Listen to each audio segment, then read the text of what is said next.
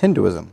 I had originally a brief history, and that sounded really dull, so I changed it to that. So hopefully there'll be some talking points tonight. I don't know if there actually will be.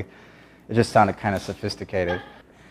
Um, most of us have some basic idea of Hinduism, but there's kind of a big difference between Hinduism and Christianity, at least, in terms of how they understand their religious experience. And so, what I want to try and do is as we're going through tonight, just find some different places where we're different, um, and then find some places where we might have some similarity. So at least we have some places where we can have a conversation. For Hinduism, or at least for people who are Hindu, the sacred is experienced through sound and vision.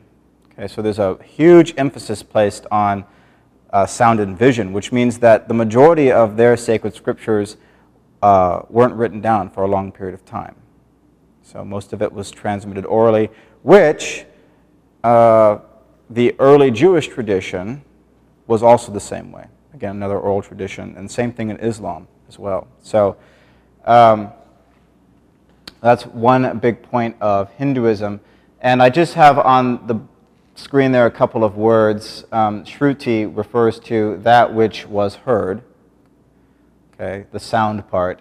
And then the seers are those who are transmitting it basically. Okay, so that wise teacher, something of that nature. Um, we're going to talk about this a little bit later, but darsana basically refers to righteousness, righteous living. So part of righteous li- living is to see with um, piety, to be pious, um, to behold, to see the faith, and also part of that involves making sure you're actually spending time with a holy teacher. Because the thing about uh, Hinduism is it's very fluid. Uh, so the ideas and the concepts change over time. So authoritative text, what does it mean for something to be authoritative? Well, for us, what's authoritative? For Protestants, it's typically the Bible, okay, and it's the Old or the Hebrew Scriptures and the New Testament, and then of course, if you kind of break out of that tradition and you go to Orthodoxy or Roman Catholicism, you'll see that they incorporate other elements as well. But for us, it's the Bible. Um, but in Hinduism, there's no single authoritative text, there's no single authoritative uh, deity or teacher. In fact, as you'll see a little bit later, um, you can kind of really place all of your emphasis in one God, and that God can be the sole creator, destroyer, and redeemer. And you can go another community over, and it's the other God. Um, so they actually have a very large corpus of holy works, what I want to do here is just give a, a, a, quick history so that we can get to some of the topics, but so you have a frame of reference for what we're talking about. And many Hindus are unaware of most of the sacred text, which, if you think about most Christians today, I would think that many Christians are fairly unaware of, uh, of their own Christian, you know, their own biblical text. You've probably heard of the Bhagavad Gita. That's kind of a central text for most Hindus. Most Hindus will be able to tell you about it. But beyond that, they're not going to be able to tell you about any of their Vedas. They're not going to be able to tell you the different types of uh, works within it. So, again, ask most Christians about really detailed things in the Bible, and they'll kind of stare at you blankly, too. So, uh, and again, many Hindus, like they place their own priority over certain deities, they also place um, priority over certain texts. The word Hinduism is not how they actually refer to themselves.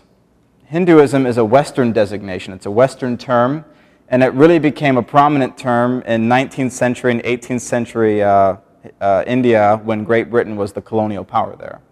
So they basically referred to anybody who was Hindu was just somebody who wasn't a Muslim or a Christian. About 80% of India is Hindu. Hindus, since they don't actually identify themselves, you know, as I'm, I'm a Hindu or I believe in Hinduism, they typically identify themselves by their caste. For those of you who like words, I, this, is, this is really nerdy, but I just thought you might appreciate this. The word India isn't even their own word for their own country as well.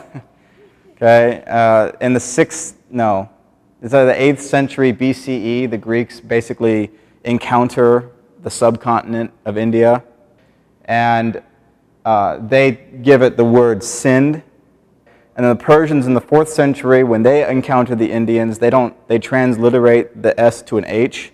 And then when Alexander the Great conquers Persia and meets the Indians, they didn't have a, a, a word for H in Greek, so it got turned into an I, India. So there you go. For those of you who like words, I thought that was kind of cool. They, basically, the origin of the people works this way. There is a, a indigenous people, and there are two civilizations, two cities that we found basically. Harappa is the main one, and then Mohenjo-Daro, which means Mound of the Dead. Kind of cool name for a city. Those two cities date to around 20, 2750 BCE. Okay, what happens is there's a group of people called the Indo-Europeans, and they actually invade the subcontinent around 1750, and basically those two groups of people end up becoming one. So, at least in theory. Um, the Harappa civilization, though, so the Harappa civilization is the first one, about 2750. They actually worshipped a mother goddess. And um, they had prototypes of several of contemporary Hindu gods. So uh, Vishnu and actually Shiva appears, okay, in some of their uh, some of the documents or uh, some of the clay pots they found. They disappeared mysteriously, and some elements of Hinduism are linked to this civilization. So there's parts of Hinduism that we know for sure is part of the Indo-European invaders, but there's other parts that predate it. Okay, so there's your basic history, yeah.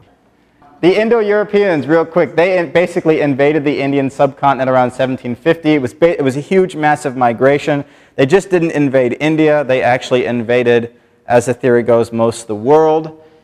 There's four kind of perspectives on how this happened that they came from Europe and migrated to India and Central Asia, that they left India and migrated to Europe, or they left modern day Turkey and went out, or the other one was they left Asia and went to Europe. So there's basically all of these theories as to how this massive migration occurred, and a lot of it's actually linked to your nationalistic pride.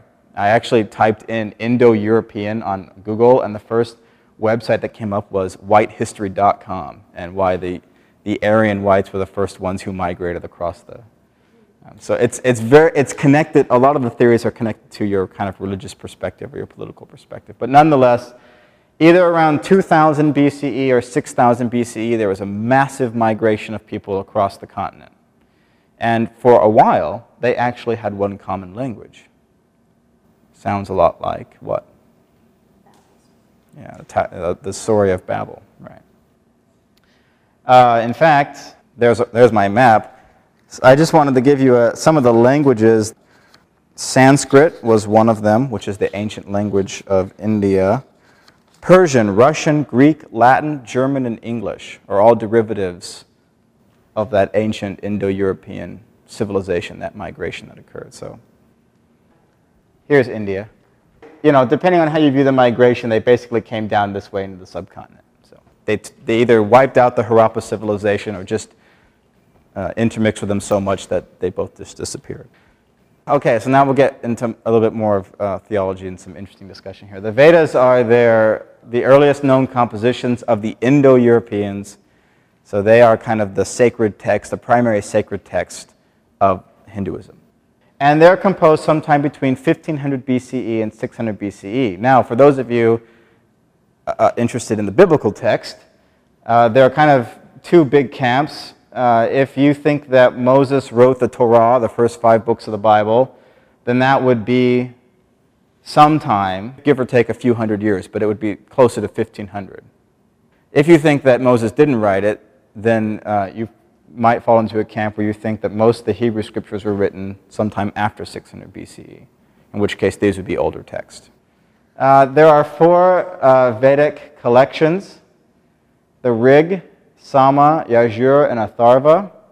So these are the four primary Vedas, okay, and they're broken up further into hymns, samhitas, uh, brahmanas, ritual treatises, Aranyakas, compositions for the forest. I think you gave Hinduism to me so that I had to pronounce all these words. And the Upanishads, which basically is philosophy and teaching. Okay, that's why it literally means sitting near the teacher.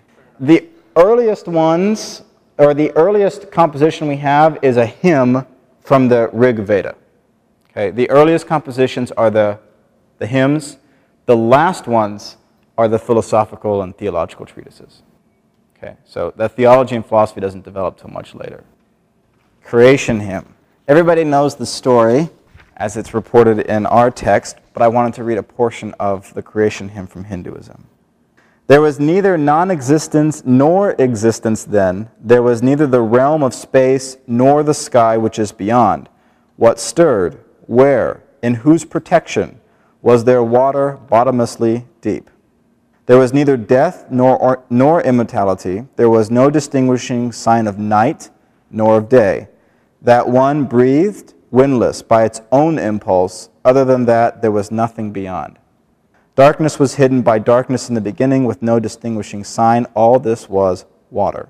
The life force that was covered with emptiness, that one arose through the power of heat. Desire came upon that one in the beginning. That was the first seed of mind. Poets seeking in their heart with wisdom found the bond of existence in non existence. Whence this creation has arisen, perhaps it formed itself, or perhaps it did not. The one who looks down on it in the highest heaven, only he knows, or perhaps he does not know. Where some areas of commonality? Water, right? Right. Neither, neither night, neither light, right, or night. What's that? Formlessness. What's different, though? Yeah, maybe he knows and maybe he doesn't know. This is straight from the Rig Veda, okay? This is, so this is from the oldest hymn that they have. Yeah, and I skipped a couple sections, but basically in other places, they just, the, the person is asking, when was it made? Who produced it? Did that person even know that it was produced? You know, was it a cosmic accident? There's also an extremely interesting hymn of the Supreme Person. And then this hymn, you have the primeval man who is sacrificed not only to redeem the world, but to create it. This, or at least it's played a role in the tradition for over 3,000 years. This idea of a, yeah, a cosmic, and it's, it's like the primeval man. I'll actually read a part of the Veda here. It says, The cosmic person has a thousand heads, a thousand eyes and feet. It covers the earth on all sides and extends ten finger lengths beyond. The cosmic person, this is the sacrifice, is everything all that has been and will be. Everybody okay with that? The idea of a sacrifice already occurred a thousand years before Christ? It appears in other traditions. So we weren't the first, so what? But even the concept of sacrificing people or humans isn't entirely unique to Jesus, even in our own tradition. Like, like if you go back all the way to Abraham, like he was asked to sacrifice his son. So there's like a foreshadowing, but forgetting the spiritual implications, it wasn't like he had never heard of this before. So maybe there's always been kind of this part of it that relates to that. Like it's not Jesus being sacrificed the first person, although being a sacrifice for the creation, all that stuff kind of elevates it to a whole level. But. Yeah, in fact, our scriptures actually say as much. They say that, yeah, Jesus Christ is crucified in a particular place and time, but that that sacrifice had also occurred before what? Before the beginning. So that, so that somehow within God's own time or somehow within God's own world, that sacrifice had already occurred. The caste system. How many of you are familiar with the caste system? Um, there's actually four basic components, but there are over a thousand varieties. So there the four major ones. The first one and the highest one is the priestly class. And then you've got the rulers. You've got basically the producers refers to people who deal in commerce and economics, economy, people who sell stuff. And then at the very bottom, of course, is everyone else. But there's actually a thousand different divisions. Okay. I'm not quite sure of how it breaks down, whether there's like, you know, 201 and, you know, 200 and another, but most people, remember how I said earlier, they don't identify themselves as Hindus, they actually identify themselves by their caste. What's interesting is that the authority to teach the Vedas, okay, the most sacred, holy text, belongs, of course, to the priestly class. So it's strictly forbidden. If you do not belong to the priestly class, you can't even teach them. You can listen to them if you are in the ruling class or if you're in the mercantile class, you can learn them. Okay, but you're not allowed to teach them. And if you're down in the servant class, you're just kind of out of luck. This is their primary sacred text, by the way. You can just pick up a Bible right at the Christian bookstore. If you can get past all the books on uh, the Antichrist in Israel or something. So, yeah, um, all the power is basically held up in one group priestly caste. Yeah. Still valid though? Mm-hmm. And we're going to get to it in a second because the reason you're in your caste, uh, people don't, they don't reflect and say, oh, I wish I could get out of this caste and, you know, let's start a revolution in India. You're actually there because of some spiritual depravity. That's, at least that's how they see it. Some people like to say, you know, yeah, there's this Veda that talks about the organization of caste, but in actuality, there at least might be uh, some link between that group of people who were conquered by the Indo-Europeans. So they basically came in and said, hey, we're the priestly caste, we're going to control all the money and all this, and you guys are going to be in that lower caste because we conquered you. It's not entirely spiritual. Yeah. Um, how do you get into certain classes? Because like, if you're already in a class, You're born into it. That's it. There's no movement between the four groups, but like I said, there are a thousand subgroups. So whether or not there's some flexibility and some fluidity in those groups, not sure. Right. But I imagine nobody goes down. The lower classes are seen as spiritually depraved. They're there for a reason. They were reborn into that caste. The word karma means action. And I, uh, I think a lot of people have this idea that you know, good karma is you know, what you want. But in fact, even good karma is bad. You don't want any karma at all.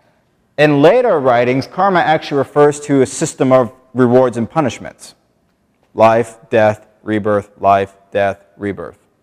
So your ultimate goal is to be free from karma.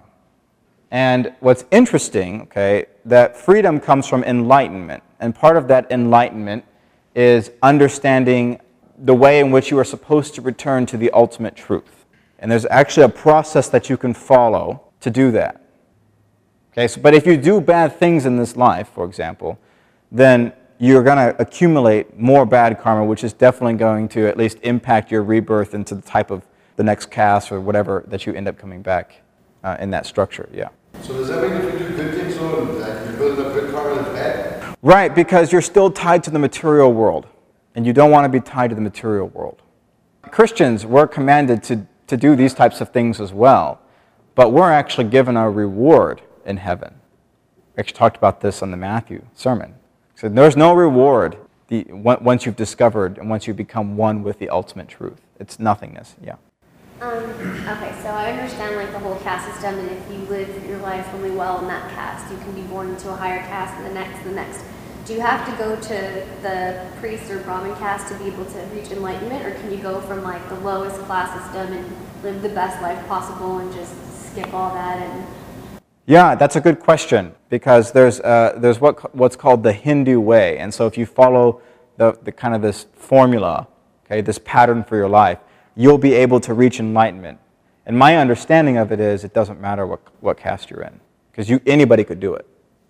Okay, so liberation occurs when you take the following steps, the following abbreviated steps. The way of action, the way of knowledge, and the way of devotion.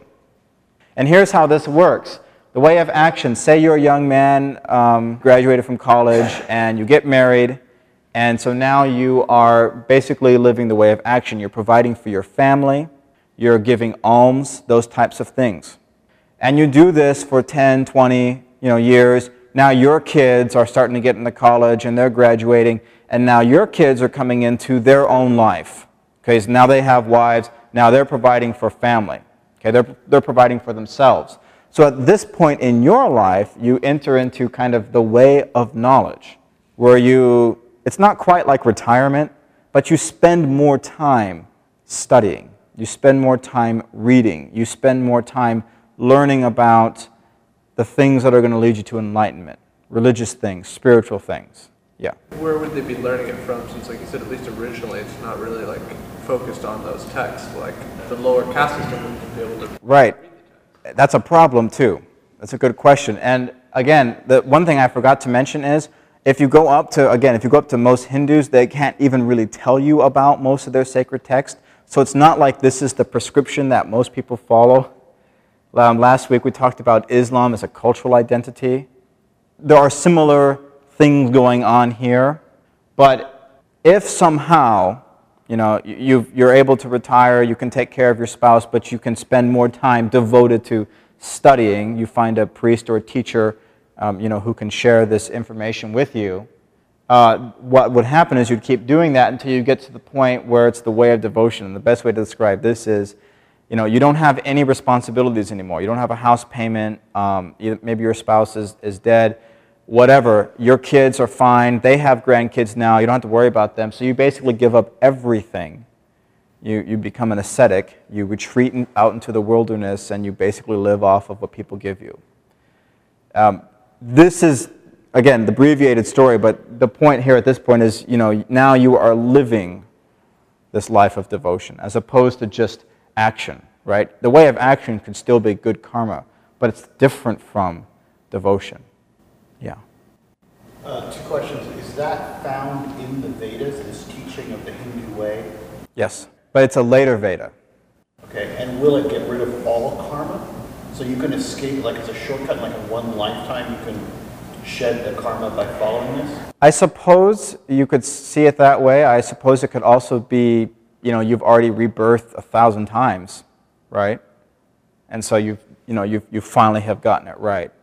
But again, if most people do, is a different story. I mean, this is kind of the, the, the philosophical and theological perspective about how you attain nothingness and, you know, become reunited with the ultimate one. Yes?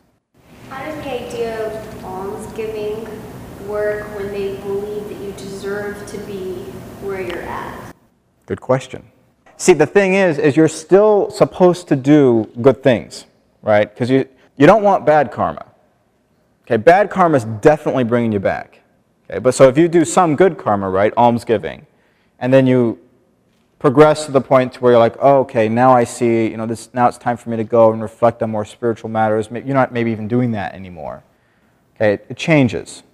But I don't think I answered your question either. So I think the, the tension's still there. Yeah. Okay, so in theory, right, priestly caste, like, shouldn't they already have a better understanding how to not be reincarnated so they don't come back? Yeah. The, the way to answer, or at least the way to think about that is, I wouldn't be able to know, I suppose, what souls had finally reached enlightenment. All you can assume is that if you're here, you haven't done it yet. So if you're in the priestly caste, you know, you're, you're definitely getting close. Good questions. Um, Atman and Brahman. Atman refers to the human soul. Okay? Brahman refers to the supreme being. Brahman pervades the world, is in the world, but also transcends it at the same time. So to know Brahman is to enter into a new state of consciousness. But Brahman is not, in fact, the ultimate God. We'll see that in a second. It gets very interesting. By the way, uh, this is, yeah, the Bhagavad Gita, uh, composed around 200 BCE. This is where you find major work on the idea of human soul versus human body. Again, in Hinduism, at least in its like proper philosophical and theological form, body is bad, body is bad, material is bad, soul is good. Very similar to early Christian Gnosticism, where the emphasis was all on the soul. What's the point of Christ's resurrection, though? Right? Where the emphasis in Hinduism at some point is to get away from your body, whereas in Christianity, we are actually resurrected back into a new one, but nonetheless described as a, a body. Um, very Jewish too. I mean, there's, in Ju- Judaism, there's a very close link okay, between your body and your soul. Uh, Vishnu, Shiva, and the goddess. Vishnu and Shiva are probably the two most prominent gods that you might think of in Hinduism. Um, they are learned about through a text called Puranas, which basically deal with old tales, and I've got the dates there when most of them were written. Any deity that's introduced into Hinduism never goes away, it just gets added. That's why there's so many. I've heard the number at millions. And a lot of times, it's not just that they, once they're added, they stay. Sometimes they actually change names. Yeah, and so you can go from one community to the next community, and one god will have one name, and it'll have a different name in another place, and it's actually the same one. Uh, but these two, for some reason, really stand out. Vishnu means the all pervasive one.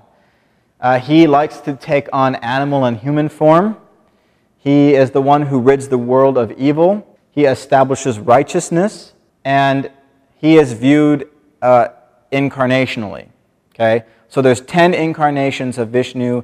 Eight have already occurred. We're in the ninth one right now, and the tenth one is him coming back to destroy evil. We're about 400,000, no, 427,000 years away from it. In one incarnation, he actually comes to Manu, who is talked about as a primeval man, one primeval man, and tells him to build a boat because he's going to flood the world. So he actually comes in the incarnation of a fish. Manu goes, sees the fish, puts the fish in a bowl, then the next night the fish is bigger than the bowl, so he puts it in a lake, and it's bigger than the lake. And then it talks to him and says, You've got to build this boat. Um, take your family, seven sages, and basically the animals with you. Another example of a flood story. All right, Shiva is actually what's interesting. So, uh, what's interesting about Vishnu is that he's viewed in the sense of incarnations. Okay, comes back in human form, animal form. She, or he actually, he, Shiva, is viewed in contradictions, threatening and benevolent, creator and destroyer, exuberant dancer and austere yogi or teacher.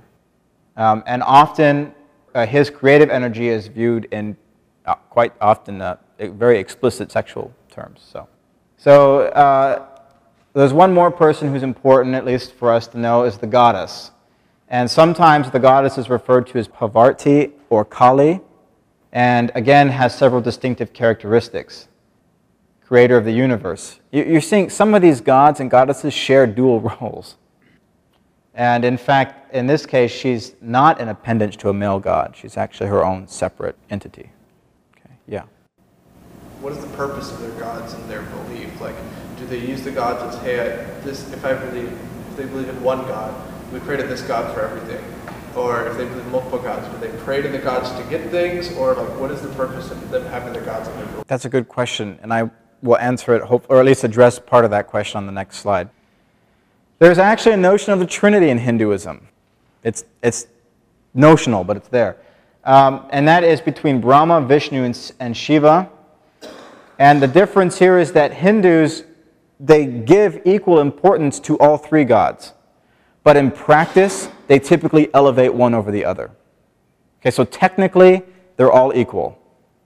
But in the actual community and the way it works itself out, you pick one. Okay, so if you were to talk to uh, a Hindu, they might talk about Vishnu or Shiva being the, the ultimate god. But if you're going to go to actual, you know, Hinduistic theology, they're, they're technically co-equal. While technically co-equal, Brahma is seen as the agent of Vishnu and Shiva. The only way that I can think about that is Brahma as the spirit, like the Holy Spirit, maybe. And actually, most people don't worship Brahma. Time. The cosmos, they experience cycles of creation and destruction. So, Brahma, the one who is ordered to create essentially, he exists for 100 God years, which, which is equivalent to 311 and 40 million human years. Brahma creates for 100 God years, and so there is a certain number for how many human years one God year is. Something like 4,300 years. Uh, and I don't, I don't know how they figured out how long a God year was in human years.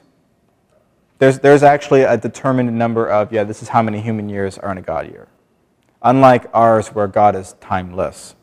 These gods are very timeful. And when it recreates itself, it could be Vishnu, it could be Shiva. And at the end of this cycle, Brahma is basically taken up and evolves again, and the cosmos basically reproduces itself. So you have these epics where you have, or these epochs where you have uh, a new primeval man. You have a new evolutionary cosmos every 300 and so million years. And again, the lifespan of each cosmos, so we're living in one right now, exists in four. The golden age is where righteousness abounds. The Treta age is righteousness is pretty much still abounding, but it's weakened. So instead of it, you know, a, the analogy is a bull standing on four legs. Now in the Treta age, now the bull standing on three. And the, the age, two legs, so pretty much becoming depraved. And the Kali Yuga, which is the one we're living in, so the bull's on one leg. And they actually have a number for the Kali Yuga. It's something like uh, 432,000 years. And it began in 3102 BCE. Okay, so we're at the very beginning of that last degenerate phase.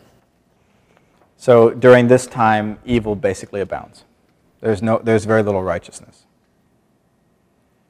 What's the difference, though, in God's final judgment and this? What happens when this ends? The cosmos starts over, and we have a new, a new one. How, how would we talk to someone who's a Hindu? What would be the first avenue into having a conversation? And where would the starting point be, the starting place be for talking to somebody? Yeah. I think you could start with um, the similarities in the creation story, you know, and then somehow, you know, pique their interest and go from there. Do, yeah, Phil? Going off that a little bit too, like each Hindu is going to be, I would say, more different in their beliefs than even you take most other religions within a religion. Like most Christians, yeah, there's different denominations, but I think they'd be closer than most Hindus would be. And I think that so good starting point would have to be to figure out what they believe, because it could be anything in many points. Yeah, there's some similarities, but because like you said, like some of them might not have any understanding of any text whatsoever. Some might be using just one, like just this one verse that they really like and base their whole theology off. I actually think it'd be harder to speak to a Hindu than it would a Muslim. Because I feel like at least I would have something in common with someone who believes in one, even though it's very monotheistic, at least it's one God. Whereas here, I think they could maybe just say, yeah, that's fine. You believe in God. I do too. Is it comforting to know that here, here's the idea of, yeah, you just reach into nothingness? Why does, why does that bother some of you? Why? You're likely doomed to be incarnated with the next iteration of time and universe, and all over again be trapped in the karmic system trying to find your way back out to nothingness. So it seems like you're not actually freeing, but getting stuck in a bigger wheel. It takes a little bit longer to turn around. Yeah, excellent point. I didn't even pay you to say that. That's very nice. Yeah, there is the idea where even if you escape, if you, you finally escape this epic, you just you end up coming back in the next one, even if it is you know several hundred million years. I think that karma is a great place to speak to people about this. I mean, rather than trying to say you believe in millions of gods, potentially, or one or seven, we believe in one. The, the idea of karma is a place that we can just start to discuss because people see that there's stuff going on in the world. They agree, just like we agree, that people do things that are wrong. And you might be able to connect with people at that level. I mean, you're not going to you're not really looking to win a point here. What you're really doing is exploring, like, what is the consequence of bad acts? Like, what are they in Hinduism? What are they, like, for example, in other worldviews about Christianity? Like, even in Hinduism, there seems to be a way to ultimately escape from those effects. That's kind of similar to Christianity, different mechanism, but the same kind of underlying thing. It seems like we're both trying to get out of this fallenness that we're in. Maybe that just begins to turn the ideas because there might be someone who is dissatisfied with a system that can, you could never get out of, or wonders whether there's rebirth and constant recycling, as opposed to maybe moving on in a linear sense, kind of the way that Christianity is. But at least in that place where you're talking, you know, you're just sharing ideas and learning about them, and they're learning about you, and you can share without coming across like, well, you just have to put down all your gods and let's just talk about Jesus. What's more appealing, uh, dying and being judged by one God or dying and, and, and getting another chance to do it right? That's, wh- that's what I wonder. Like if they were to say, well, yeah, but if I, you know, if I go with you, I'm, I'm done, right? That assumes there's a choice between them, right? Like, it doesn't say that they're both right, it just says you just have a conversation. Like, it's not a multiple choice test, like, which God do you want to be right? I, yes, it's not a multiple choice test, but there is a lot more fluidity here. And I'm not saying that's wrong at all. I'm just saying um, what is so interesting to me is that there's so much fluidity that it just it seems overwhelming to try and talk to someone who really, yeah, it's you know it could be Vishnu, it could be Shiva, it could be, um, yeah. I think maybe one point that could be appealing to them is being able to better yourself in this lifetime and not being confined to a caste for the rest of your life. Which if you're in the high caste, that's probably not that appealing, but if you're in a low caste, there's hope in that message. Like, look, you really didn't do anything wrong. You're not condemned to this. There's something that can give you hope. And you can Why isn't there a social revolution in India, though? Don't you think that'd be the first place it happened? You would think of all places in the world where people would be unrest, you know, whether it be you know, social and economic and political unrest, it'd be that country. Yet they're all pretty unified, right, against Pakistan, you know, and other local issues that are going on there. The Muslim question, by the way, is a big question in India. That's one of the reasons that Pakistan and India don't like each other, and they both have nukes pointed at each other. Any other thoughts, questions, comments? If you don't follow the Hindu way, that kind of shortcut, then what's the other alternative? You just try to get rid of karma and just hope you keep, you know, reincarnating upwards? Yeah, I think so. What's, what's so um, perplexing to me is that this kind of theology, this philosophy that we typically learn either in our comparative religions courses or like what I'm trying to teach you here, that's coming from you know scholars who have read the Vedas, right, and have talked to these Hindu thinkers. So you're getting the full-fledged account. Again, you're, you're no, we're, we're getting all the resources of someone who's read these texts, translated them, knows the theology. Whereas most Hindus aren't even going to know that. You know, most Hindus are going to know one or two hymns really well. What are their rituals? Uh, they have a lot of um, temples, so there's a lot of temple worship, and of course there's rituals um, inside your house too. You can actually you have idols in your house and those types of things. Festivals, you know. Beyond that, I'm not entirely too sure. We've been feeding the smallest of God's creatures. So, like the women in certain parts of India will get up early in the morning before the sun comes up and make gorgeous designs, like patterns on the floor of rice and like sugar for like the ants to come and eat in front of their house as an act of worship. The cow is, cow is sacred, yeah. There's also a tree that's very sacred. And it's, it's, it's not worshipped, but it's venerated. I forget the name of the tree, but it actually goes back to that pre time, the Harappa civilization. So it's been sacred for like 3,000 years. Incarnated into a cow, which is why they don't eat them. That's the one thing I'm not clear about, is if you actually can be reincarnated as a different animal or if you're just reincarnated within your own species. Because I was getting the impression that more or less you just come back in a lower caste. You don't actually, you don't come back as like a bug. I could be understanding it incorrectly, yeah. like again, this is what the theology says at the very least. But like as far as I'm understanding, you have theoretically, I'm living a thousand lifetimes. I'm constantly striving to get to this goal, and the goal is just nothingness. Is it basically the idea that Hinduism that life on Earth is absolutely so terrible that nothingness is better?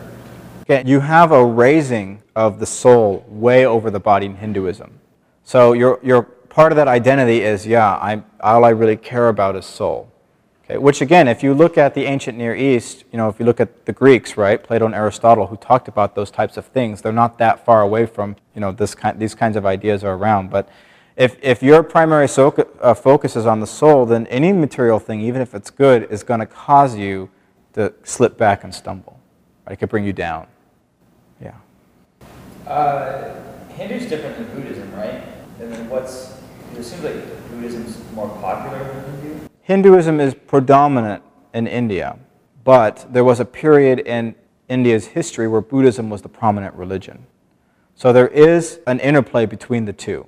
So Gandhi was a Hindu? Yes. But what's interesting about Gandhi is he was fighting colonial power, not the uh, you know oppression of the poor. Just, just yeah. I think Philip asked this, but I'm not sure I got the answer. It's like, the gods that they have, what are they praying to them for? Is it for protection? Is it like our concept of like, that's the god for protection, is the god for rain, this is the god for crops, is it that kind of stuff? Their karma is what gets them into ultimate nothingness. So what do, what do those other gods do?